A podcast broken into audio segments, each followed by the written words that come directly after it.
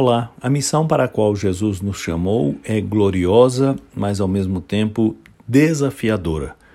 Por isso, ele disse aos discípulos o que Mateus registrou no capítulo 10 do seu evangelho, no versículo 16, onde nós lemos: Eu os estou enviando como ovelhas no meio de lobos.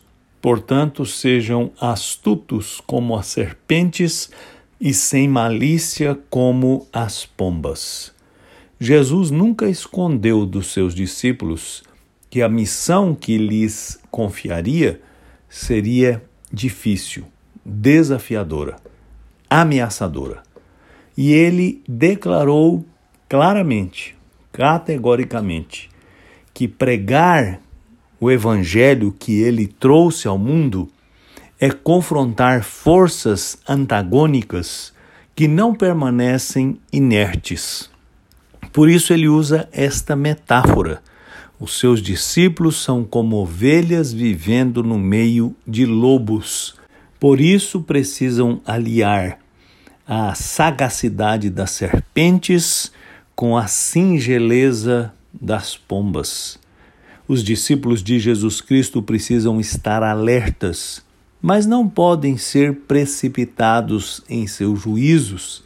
Precisam ter os olhos abertos para as ameaças que os rondam, mas também precisam de um coração acolhedor, compassivo e perdoador. Seguir a Jesus Cristo e cumprir a missão que ele nos confiou é um grande desafio, mas ao mesmo tempo um extraordinário privilégio. Por isso, precisamos entender exatamente a natureza do nosso chamado, as dificuldades envolvidas e entregar-nos a este projeto de vida integralmente, sem reservas, sem ressalvas. Cumprir a missão que o Senhor nos confiou é uma tarefa honrosa e devemos ser agradecidos por Ele nos ter confiado esta missão.